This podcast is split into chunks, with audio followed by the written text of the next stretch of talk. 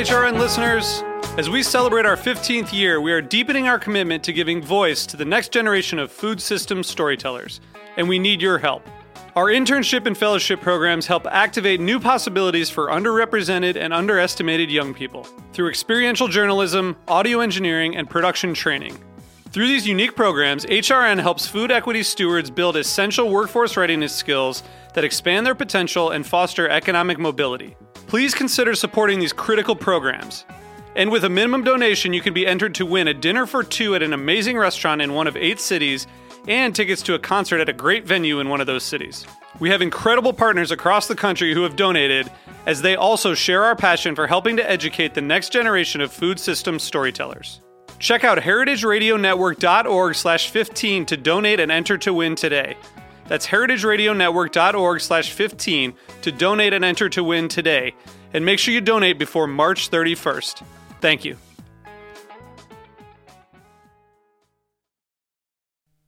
Today's program has been brought to you by Cain Vineyard and Winery, a Napa Valley winery committed to respecting the soil and dedicated to the creation of three Cabernet blends. For more information, visit cain5.com. I'm Dave Arnold, host of Cooking Issues. You're listening to Heritage Radio Network, broadcasting live from Bushwick, Brooklyn. If you like this program, visit heritageradionetwork.org for thousands more.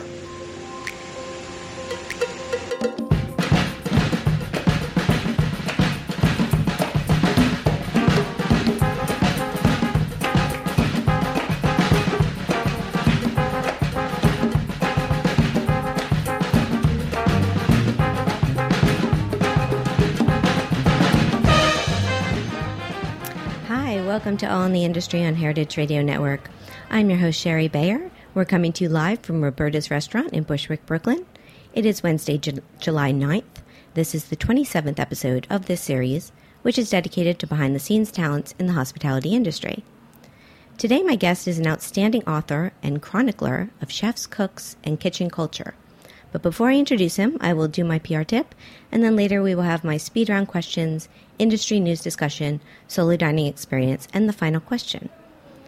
Now, at first, I also want to remind, everyone that it is our summer membership drive here at Heritage Radio Network. So if you like what you hear here and on all of our programs, I hope you will become a member. You visit heritageradionetwork.org, click on the donate button at the top of the page. It's very easy. So we greatly appreciate your support. Now, as the founder of Bayer Public Relations, I'm going to tip off the show with my PR tip of the week. Today's tip is to keep your press releases, your emails, and your messages short. Your press release should be on one page. Your email messages should get to the point in a few sentences. Everyone is busy and seems to have shorter attention spans these days, so try to edit yourself and be as concise as possible while getting your point across. That's my short tip today. Now, I'm thrilled to have my guest here. It is Andrew Friedman. He is an award winning writer who has made a career in chronicling the life and work of some of our best chefs, including Alfred Portale, Laurent Tourondel, Michelle Bernstein, David Waltuck, Paul Liebrandt, and Michael White. He has authored and co authored more than 25 books and is the founder and co- chief contributor to Toqueland, a chef site. Andrew is now working on his second nonfiction book, An Oral History of the American Chefs of the 1970s and 80s. Welcome. Thank you. Great to be here. Well, thank, I'm happy to have you out here. And we just were chatting a little about how we both grew up in South Florida. Yes. I don't talk about it much, but uh, I'm happy to share. Well, it was nice to discover that. So, um, so after South Florida, how did you did you did you know you wanted to be a writer, or how did you get into the chef scene as well as writing? Uh, I mean, the truth is, I completely stumbled into the food world. Uh, came to New York for college.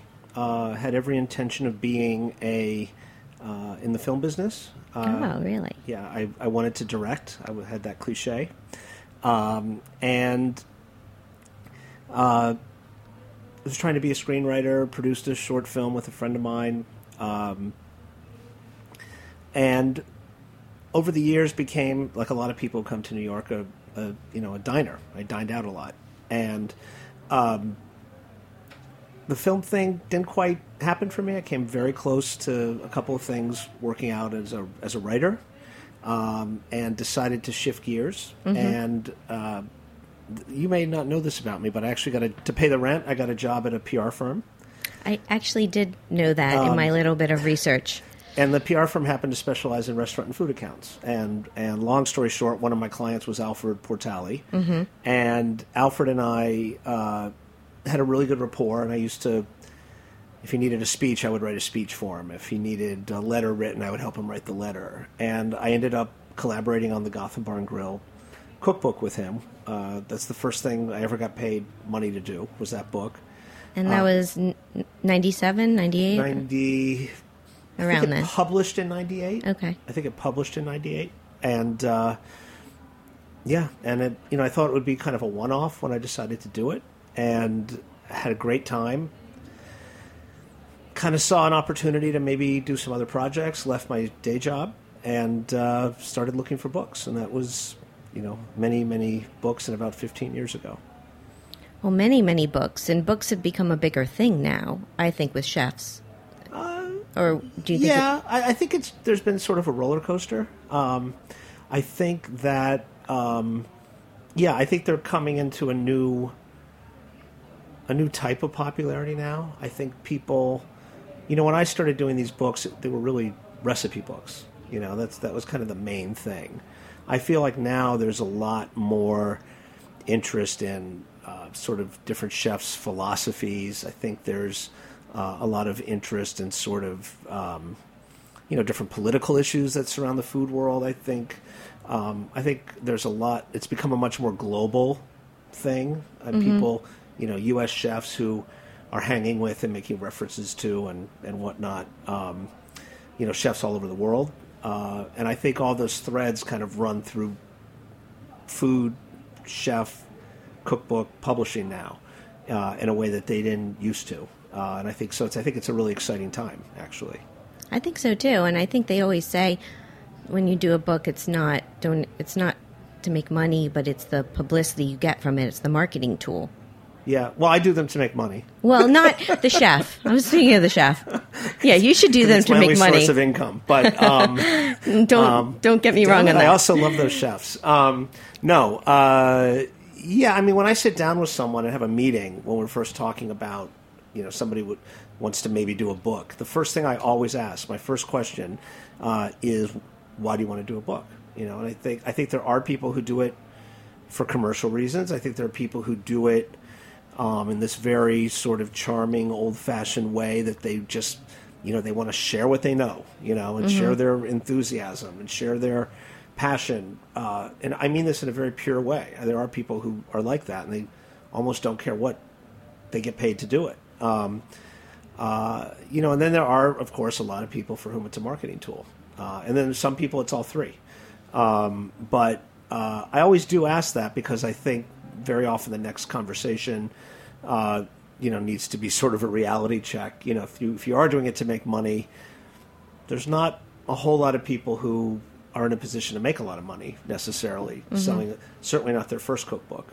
Um, you know, a lot of things have to be true. Uh, you really have to have a certain level of fame. Uh, in most cases, uh, to, to, to make a lot, uh, to get a big payday on your advance. So I think all those reasons are valid, but I think it's an important question to ask. No, it's a, it's a very good question to ask. Yeah. And then, what's the process like when you start working with a chef, and how much time do you spend with them? Like, how does it work? Uh, so for me, you know, assuming they don't, you know, once in a while a concept uh, or a project will come your way as a writer, and there's already a concept. People already know what the book's going to be. Um, that's usually not the case. So usually the first thing uh, to do, and, and I always say that it's, uh, you know, the writing of a proposal is the least of it. It's coming up with the idea. Uh, you can't or at least I can't force an idea. So the first thing I do is what I kind of call this almost inside the actor studio kind of time, where I sit down with the chef and we go through, you know, not the most intimate details of their private life, but we do go through kind of their entire culinary life, right? So from earliest childhood and and really in a lot of detail. And you know, it's funny. I just had a coffee with someone else who does some collaborating the other day, and you know, he said to me, at some level, you are sort of like a psychotherapist, and it is true. You know, the whole goal is to figure out who that person is and why they are who they are, and and as I like to say, what makes them who they are on the plate. You know how who they are is reflected in their food. Uh, and then, you know, to me, this is the big challenge these days. Although, to your point from when we started talking, I do think things are turning a little bit. You know, but for the last certainly 10 years, it became much more difficult to just sell a restaurant cookbook. You know, that became very hard unless you were a real iconic restaurant or someplace that was just super red hot. Um, you know, the goal had been for a long time to figure out what I call the bridge between what the chef does at a restaurant and what the um, cook most cooks do at home, right? So you're not Right. doing straight restaurant food. You're doing maybe stripped down or streamlined versions of, res- of restaurant dishes um, for home cooks, um, and coming up with some kind of a hook that makes it saleable, right? That was kind of the the goal. Now there's all these restaurant books again. You know that really for a long for about it's it's a very strange thing to connect it to, but I feel like as it did, as it changed a lot of uh, restaurants in New York and what how people wanted to eat in restaurants. I feel like the terrorist attacks uh, in 2001 um, changed what kind of book people wanted to buy, what kind of a cookbook. You know, these the the sort of coffee table chef book um, became much less popular around that time. You That's know, It's- interesting. It's a very strange, maybe slightly tasteless way to connect something, but I do in my mind connect it to you know a lot of restaurants started Mm-hmm. serving quote unquote comfort food right after that. That's how people you know talked true. about it. And I think right after that time you started to see, you know, so and so cooks at home, you know, with the chef in like a gingham shirt with like a you know, big platter of food at their barbecue. Like that all to me I connect that to that time. Um, but I think it's starting to turn again. I mean, there's all these restaurant books now. That's what it, it seems like. There's a lot of restaurant books, and I keep buying these books, and I the ones that there's stuff to read. I, I want to read, but I, they usually become coffee table books for me because I don't have time to read them. Right. And they're beautiful. I mean, I know you did the book with Paul Liebrandt recently, Mm-hmm. and that's it's a beautiful book. Thanks. Yeah, well, I mean, more than any book I've worked on, Evan Sung, who shot that book, the photographer, who's we became we did that book and the Michael White book uh, during the same year, and he and I didn't really know each other before that, became very good friends. But you know, I always refer to Evan as the third author of that book because I think, especially Paul's food being as vis- as graphic as Paul.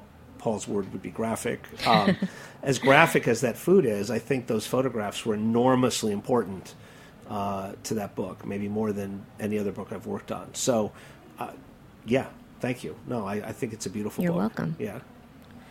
Yeah, no, absolutely. So, who else have who have you worked with over the years that you know memorable experiences and the difference? I don't. I mean, mean, you have such a variety. I named a few of them, Right.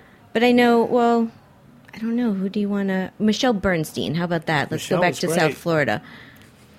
I love Michelle. Michelle was great. Michelle, you know, I was interviewing Michelle. Um, I did a book with an agent named Kim Witherspoon a few years back called, uh, gosh, almost 10 years ago now, called uh, Don't Try This at Home, which was kitchen disaster stories from famous chefs. Oh, I saw that. Yes. Um, and you know, about a dozen of the chefs were chef writers like Tony Bourdain and Gabrielle Hamilton, and and I, twenty eight of them weren't, and uh, so I was my function as co-editor was to help them you know write their stories, and Michelle and I were talking on the phone, and you know she said. Uh, you know, I, I really like the way you're interviewing me. I'm thinking about doing a cookbook. We should meet. And I had a trip planned to my hometown, which is where she works and, and runs her restaurants. And we had a meeting and we uh, hit it off. And she's, I mean, Michelle really has a very distinct point of view uh, uh, and really incorporates a lot of influences into a into a style um, that somehow works, you know. But there's, you know, there's French food in there, and her, her you know, she has Argentinian uh, background, you know, uh, blood, uh you know, and obviously with the name Bernstein, she's part Jewish, and uh, you know, she cooked in New York, she spent time in Europe, she, and all this shows up in her food. I mean, there's it's American, South American. Uh, you know, French, Italian, it's all there, and somehow it all hangs together and makes perfect sense. Um, and uh, she was great to work with. She's the only uh, woman that I've collaborated on a book with. Um, which I, to be honest, it was one of the reasons I was keen to do it. I'd never written, you know, for a woman before in voice, um, which probably doesn't sound like that big a deal with a cookbook, but as a writer, it was something I was had always wanted to do. Just no one had, no one had tried to hire me uh, before, um, so she did, um, and uh, and it was also the only kind of long distance book I'd ever done. I mean, we once in a while she'd come through New York, or or I would uh, be down in Florida, but a lot of that book happened over the phone. Uh, so that was all great. Yeah, she was terrific. Yeah, that's great. I'm looking forward to seeing what she's going to do. She closed Michy's. Yeah, she's putting something new Yeah. there. So stay tuned on that. I mean, and then currently, um, you know, I'm doing. I just finished a book with Harold Dieterle, who has Perilla and Kinshop Yeah. and the Marrow here in New York. That's and, great. you know, on a personal note, you know, Harold was someone I knew when he was the sous chef at the Harrison, and uh, when Jimmy Bradley and I were doing the Red Cat cookbook, uh, he brought this young cook named Harold to come help us test once a week, um, and we became friendly. And Harold used to always say to me, when I'm, you know, when I'm a chef in my own right, we're going to do a book together. Um, Oh, that's awesome. little did I know. He knew, but he was about to go off and do Top Chef when we had that conversation Oh, he didn't know he was going to win. so he didn't know he was going to win. Um, but that was so that project was great, and then uh, you know I'm really I'm I'm about to finish a manuscript with uh, Walker Stern and Joseph Ogrodnik of Battersby and Dover in Brooklyn. That's very cool. I've been to Battersby. Have not been to their new place, Um, Dover, Dover yeah. yet. They're I mean they're great. They're Yeah. really talented, and obviously the I mean they're the youngest chefs I've done a book with, uh, and uh, you know very much of the moment, and it's great to have time with them and to have their perspective on what's happening, what's happened in the past, where food is going, and we we have a lot of talks like that in the downtime, and that's great and really valuable to me. So, um, yeah, Terrific. but I look forward to seeing that and whatever you. what's next. So we're going to take a little break here. Okay. We'll come back. So stay with us. This is All in the Industry on Heritage Radio Network.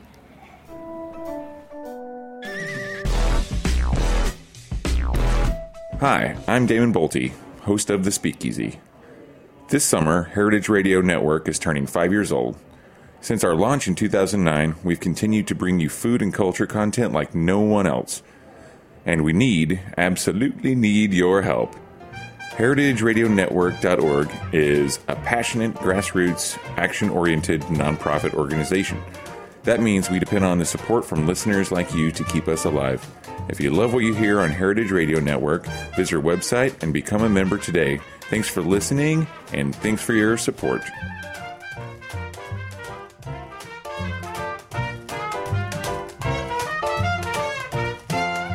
This is Chris Howell from Cain Vineyard and Winery, calling in from Spring Mountain above the Napa Valley.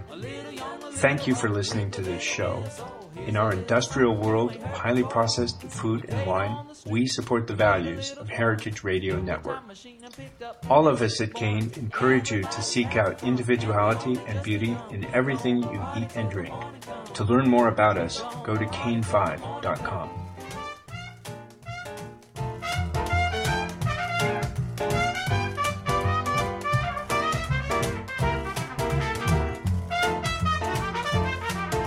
Hey, this is Howard Hanna. I'm the chef owner at the Rieger in Kansas City, and you're listening to heritageradionetwork.org.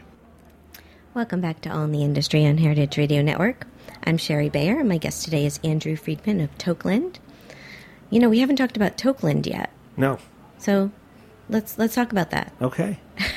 What made you want to want to start it as a, it's a chef site, correct? It's uh, yes, I refer to it as a chef site, Okay. not a food site. Um, uh, there's there's I think one photograph one food photograph that's ever appeared on the site. Um, Toqueland was something. I mean, the truth of it is, um, I guess I can say this after five years, but I was doing a book. Uh, I did a book, Knives at Dawn, about the Bocuse d'Or cooking competition, and um, was a little bit alarmed at um, as as we were getting closer to public uh, to publishing date of the book, uh, the publication date. Um, I, I wasn't seeing a huge uh, mass of media attention on the horizon, and It's getting there. and I thought "Ah, I got to do something. I, I got to make something happen here.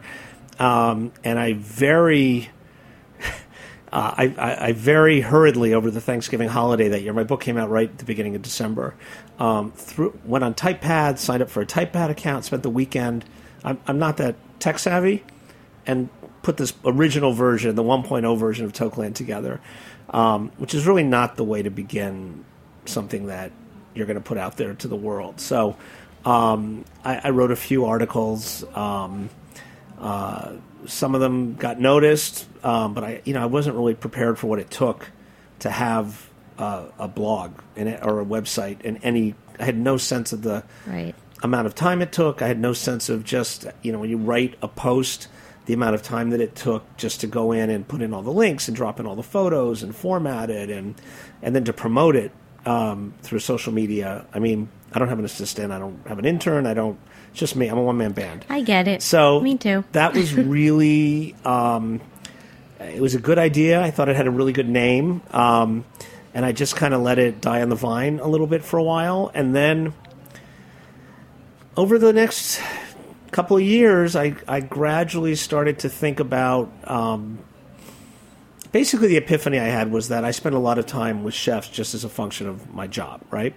Um, and so I'm often out to dinner with chefs. I'm often talking to chefs about whatever's going on in the business right now. And to me, it's just my life. Um, but it occurred to me so many people are so interested in that world um, that these things that I sort of take for granted and these interactions I have might be interesting to people to read, or just the time I've spent, the ability to write a profile, a personal profile uh, about somebody I've been lucky enough to spend time with who's of interest to a lot of people.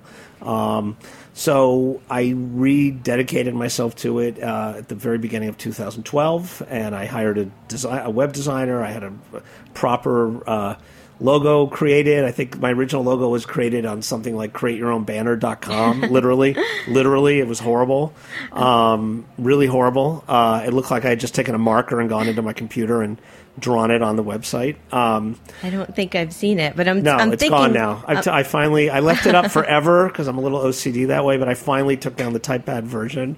Um, if you Googled hard enough, you could have found it till about a month ago, but it's it's gone. It's gone. Um, and now it's a proper site. And um, yeah, and I just try to really just bring people into that world as best I can. Um, uh, you know, interview people who I think will be interesting. Sometimes it's it's. Uh, you know the the big the bigger na- you know big names in the industry. I recently uh, was lucky enough to interview Anthony Bourdain uh, on the site. I just had an interview with David Kinch on the site. names. Mm-hmm. Um, You know, but also if I just come across somebody in my travels who I think might be interesting or something that people don't know about or a, an interesting angle onto the industry, uh, you know, I'll write that too. Uh, I mean, I've done a post a couple of months ago. I came home on a Saturday night, and uh, a bunch of guys in Philadelphia, a bunch of chefs, were on Twitter. Um, one of them just made some joke on Twitter about uh, food of the food of the '80s, right? Uh, and they all these guys started just riffing on Twitter, mentioning all these trends from the '80s. Um, by the time they were done, they weren't done until Monday. Uh, it was like a like a like a bender. They went on a Twitter bender, and uh, there were 600 something tweets. F- Different food writers were hopping onto it, and anyway, I wrote a post about that, right? Because I just thought it was really funny and that ties into your new book. and it tied into this book that's on my mind. So, um, uh, Cool. you know, but I've, you know, I did a, I, I mean, some of the more popular posts. I recently wrote a farewell piece for my friend Gavin Kaysen, um, Mm. who left New York City to go home to Minneapolis.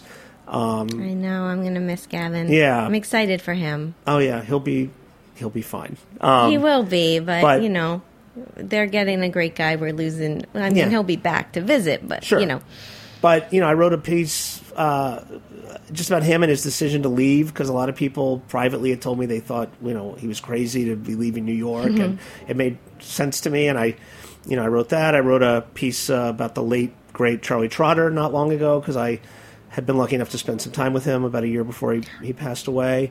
I Um, read that piece. I worked at Trotters. Oh, you did? Yeah, back in '97, Okay. and All so right. I rem- I read it. I read it a little while ago, but it was a great piece. I. I enjoyed it. Thank you. Yeah. So it's kind of whatever. I mean, that's the the nice thing about having your own. book. It's whatever I feel like doing, I, I Mm-hmm. Yeah, do, it's yours. or try to do. I'll call someone and say, "Hey, do you want to come on the site?" You know, just and sometimes it's they have a new book out, or or sometimes they're it's somebody who just happens to be in town. You know, and and I'll we'll be out having dinner, and I'll say, "Can I do a post about this?" Um, so that's what it is. Yeah, and then the book you mentioned, which has been the great side benefit of this book is I've been able to travel to other cities and interview people I didn't know before. Um, but I'm writing an oral history uh, of the American chef and restaurant movement of the 70s and 80s.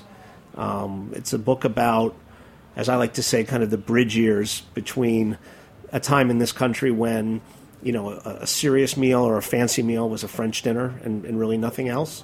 Uh, when it was almost unheard of uh, for a young American in this country from a, a quote unquote good home uh, to turn to their parents one day and say, you know, hey, mom and dad, I think I'd like to be a chef. Yeah, it wasn't as cool back then. huh? No, it was, uh, there's a lot of stories of people telling their parents that, and their parents just completely either imploding or or exploding. um, but that, you know, and then of course going from a time when there was, you know, barely something that you would identify as American cuisine.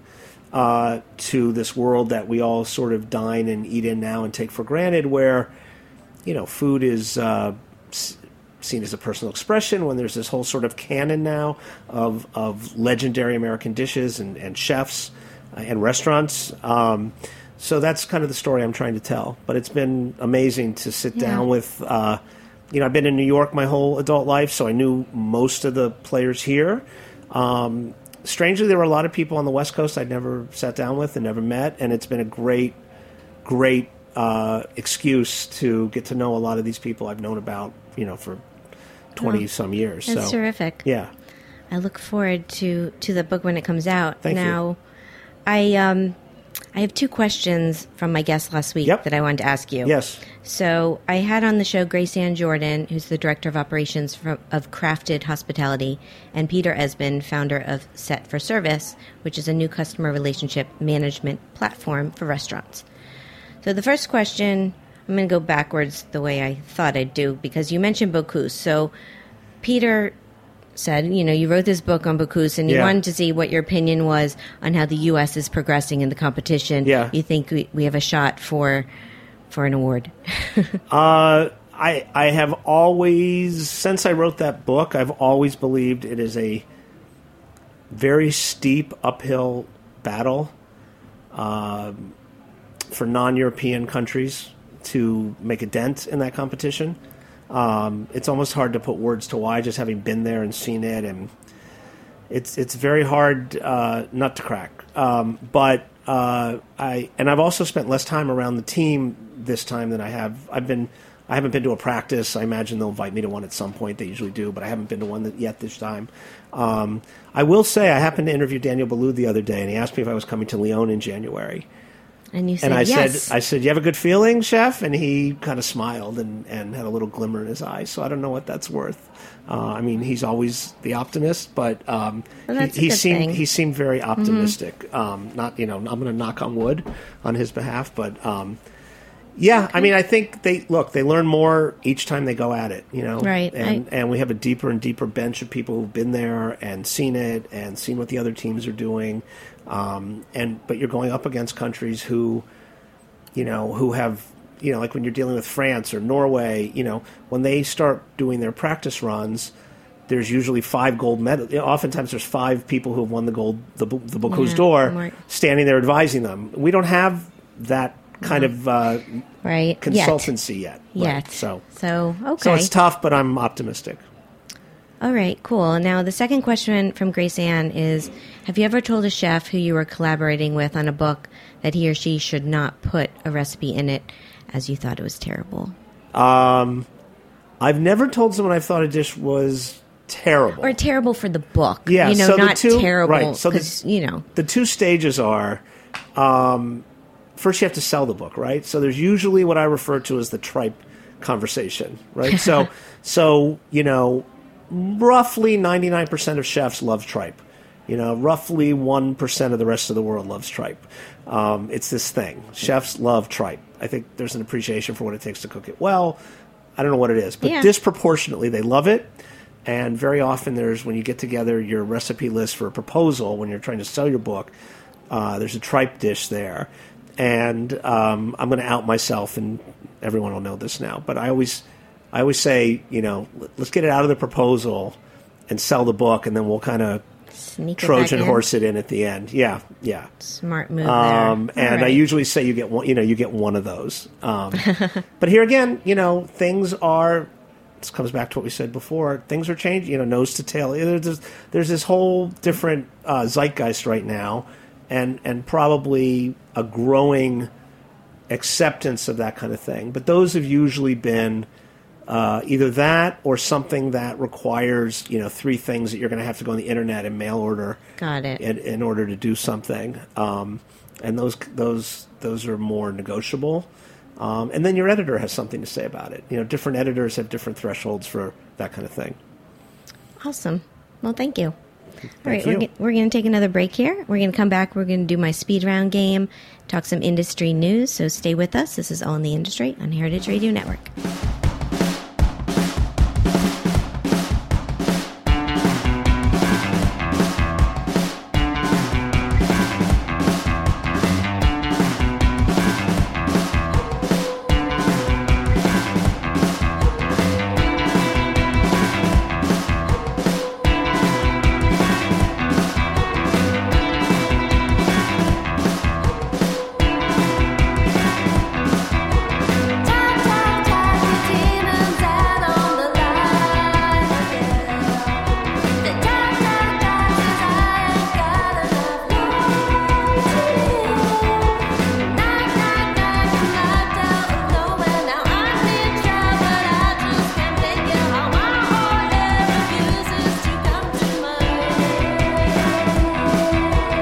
This is Brooks Headley, the pastry chef at Del Posto in Manhattan, and you are listening to Heritage Radio Network.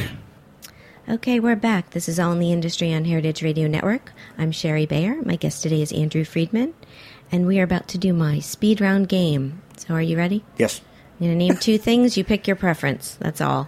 Okay, here we go. All right. Eat in or eat out? Out.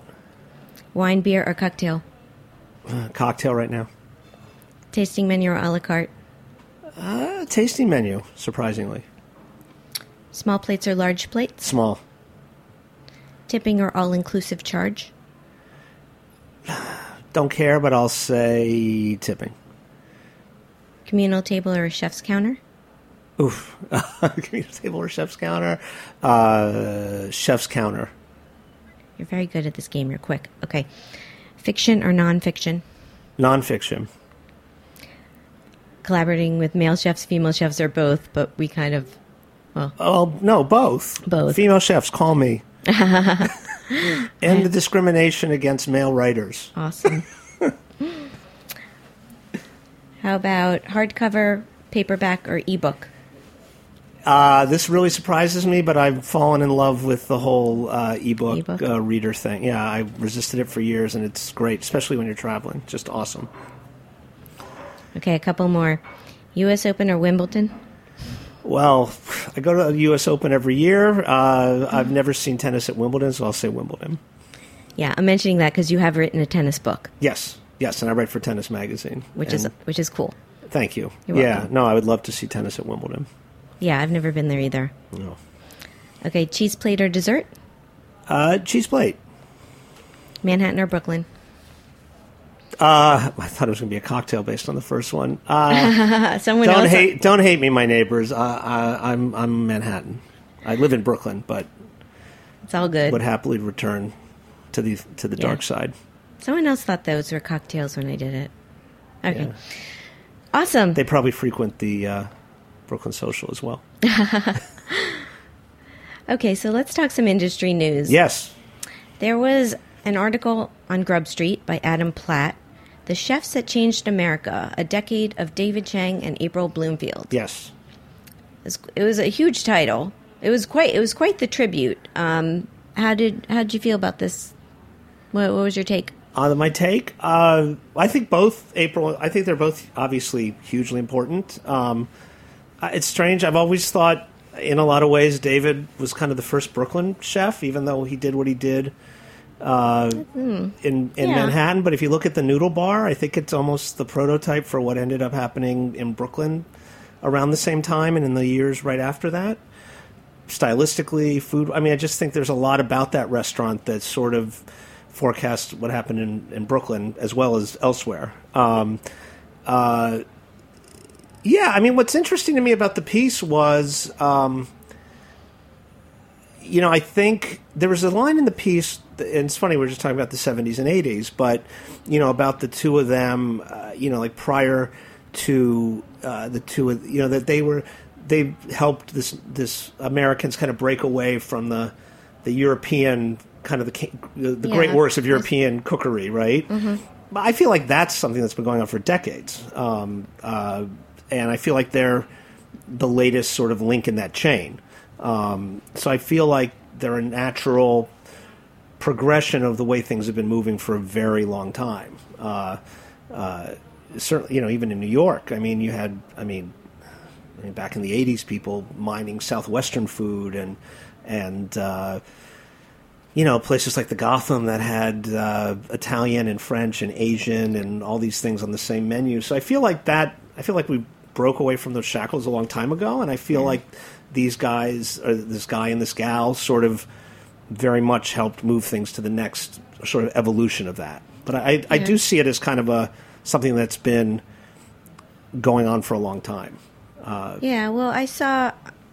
I mean, I definitely think they've been very influential, and I saw Steve Cuozzo wrote a follow up piece in the Huffington Post, kind of, you know, Steve, like kind of, kind of looking at the other side, and he was one of his points was was so, he had your point in there, but I remember he's he also said it's kind of the media's hype that a part of why, like he was basically saying the media is has created this big the, the, their hype. I, I don't know. And Yeah. and as a PR person, I was sort of thinking, yeah, there has been a ton of press on them and everyone, but I think they've been influential regardless, in my opinion. Yeah, I mean, I was hearing about both of them. I think from chefs before I was hearing about them from the media. Uh, uh, definitely David. Uh, uh, the other thing that I think is kind of interesting uh, about April, and and uh, it's it's not just about her. And and Adam in that piece mentions you know Ken Friedman, is I think you know there's this new sort of prototype that exists now of of kind of the chef owner team as as a as a joint entity. I think that's a relatively new thing. You know, you have you know there's Mario Batali and Joe uh, and Joe Bastianich and and Nick Kokonas and Grant Achatz and Daniel Humm and Will Guidara and Ken and April.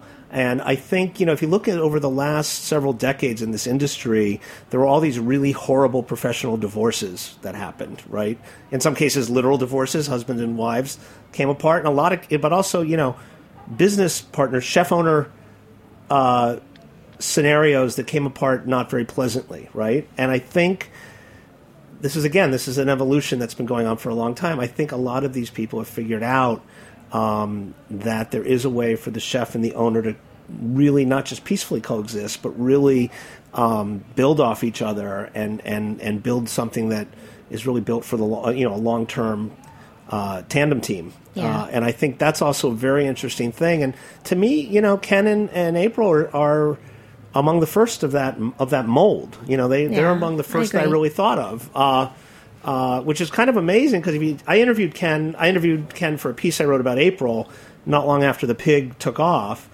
and it's it's kind of amazing that it worked out as well as it did. I mean, here's a guy who was in the music industry and um, had this idea to do this gastropub because he had seen them overseas, and almost the way somebody would put together. You know, a band, you know, like a boy band, you know. He's had this notion that it would be cool to have a British woman as the chef. Um, uh, I mean, I think his first idea was to have Jamie Oliver, and then Well, she's she that won didn't happen. she won a Beard Award this year, and in Yeah. her acceptance speech, I think she said, "Thank you, Jamie Oliver, for, for not, taking the job. Taking yeah, the job, right? Yeah, And they knew each other from the, the River Cafe on the the other River Cafe, the one in England. And um, but you know, I think it's amazing that something that started that way actually turned into this amazing almost like partnership. your And- blog. And, she's um, no, they're they're doing a little better than my blog. no, I haven't turned a dollar yet on the blog, but but um, you know, but April, it always comes back to this, right? She and Chang both they know who the hell they are. That's what I think it amounts to. They know who they are on the plate. You know, it's not. It's it's it's food that very different what they both do, but it's food that comes out of their personal background. It comes out of their prof- eh, eh, melded with their professional background into something that's uniquely them. And they they um, I would bet neither of them really probably tortures in their head what they do too much. I think probably hmm. it, it gets it gets honed, you know. But I think their ideas probably come from this very pure, natural place. I would guess I, based I- on the food. I you think know? so too, and I have great respect for them. And actually, just to say, in Steve Cuozzo's article, he didn't disagree they weren't amazing chefs. He was just sort of questioning a little bit of, of if it was the title and you know, they change America? I don't know. Well, I don't know if they. Well, Well, I don't know. I don't know if they changed America. I think Yeah. David's influence is um, It's incredible, profound. It's yeah, profound. Uh, Um, very much. so And also in 2004, just note, it was a big year. Per se, Masa, Blue Hill Stone Barns, and Shake Shack all opened that year, which I thought was very interesting. yes, So, well, yeah. But I mean, the media to me, the media's always. I mean, media's always been a part of this. I think it's just there's more of it now. there is more of it. you know, and it's kind of endless. I mean, the cronut thing to me is the ultimate uh, example of that. Yeah. Just the well, fact, just the fact of it. Yeah, the Cronut was huge, is huge still. Yeah. So, okay. We don't have time for any more articles, so Okay. we're gonna we're gonna take a break here, and we'll come back. I'll do my solo dining experience. So stay with us. This is all in the industry on Heritage Radio Network.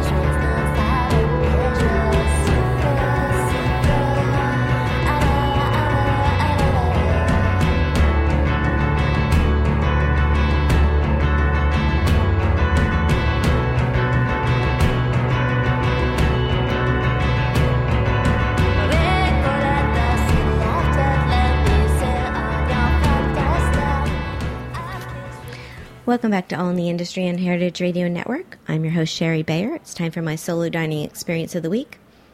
Okay, so this week I went to Keith McNally's new restaurant. I believe the name is pronounced Cherche Midi. That is at least how I will be pronouncing it today. It is on the corner of Houston and Bowery, and it replaced Pulino's. And it's a French restaurant. And you know, they moved the entrance, I noticed, but the bar is basically the same. The space had a more intimate feel the way they they, you know, moving the entrance and all. I really I liked it. I thought it had a, a, a very a more intimate ambiance than before. There's still a partially open kitchen. They have textured glass in front of it and the bathrooms are very fun. I mean, they're unisex, but you don't know it at the time. So I don't know. You have to go and see. and um, so I went in. I sat at the bar. The bar is gorgeous. I really, I really like their bar. And uh, I got there a little before seven on a stormy night. By seven twenty, there were people waiting for seats and ordering drinks over my head, which can be the annoying part of sitting at the bar. But I had a very good seat in the house, and I looked at the menu. I it all looked great. I really could have ordered anything, but I was sort of on a mission. I wanted to get Pat LaFrieda's new burger there. He has a prime rib burger with bacon marmalade, roasted mushrooms, aged Gruyere cheese, and it comes with pommes frites. And it was awesome. I mean, I hadn't had a burger in a while, so I don't know if if that was why I enjoyed it even more. But it's it's one serious burger. It's twenty one dollars, so it, it should be awesome. But um, I loved it. And that's all I got because that was filling enough. I would certainly go back and try more things. And their website is cherchemidiny.com. So that's that. I'll go as well. All right, cool. Now, I want to see if you can ask a question for my guest next week. I am having on Cameron Lefkov and Michael Saltis. They're of the C, which is CEA, which stands for the Culinary Entertainment Agency. Andrew, do you know them? I don't know them. You don't know them. I know of them. You know of them. Yes. That that counts. Yes, It it's almost the not same. like it matters. It's almost the same these days. Yeah. Well, do you have a But we're not even Twitter them? friends. Um, Well, we'll have to change that after this show. Um, Cameron and Michael, here's my question. It used to be that the sort of holy grail for culinary figures was television, I think. That was the big kind of target. Um, when when people from the industry come to you for your help or representation, I'd love to have a sense of the breadth of things that they're looking to achieve outside of actually cooking. What are the things that they're looking to do? Uh, what are the uh, avenues they're looking to open for themselves? okay, great. Like a book. Book, product We'll see. line, radio show, um, advert, you know, whatever. Mhm. I'd love to know Yeah. the breadth of things and maybe the things that wouldn't be obvious to those of us who aren't represented by people like them and looking to do those sort of things. All right. Terrific. I will ask them. Thank you. Thank you. And thank you for coming out here today. Thank This you for having fun. me. Yep, it's been great. So I've been talking to Andrew Friedman of Toqueland. His website is toqueland.com. He's on Twitter at toquelandandrew. My social media is at All Industry, at Shari Bayer, at Bayer PR. My website's BayerPublicRelations.com. And if you miss this live broadcast, you can always find us at heritageradionetwork.org. And we're on Stitchers and iTunes. Thanks to my engineer, Jack. Thanks to Andrew. And thanks to all of you out there listening. I hope you enjoyed this episode of All in the Industry on Heritage Radio Network. Name is Shari Bayer. I'll be back next week at 4 o'clock on Wednesday. I hope you'll tune in then for another live show. Have a great week. Bye.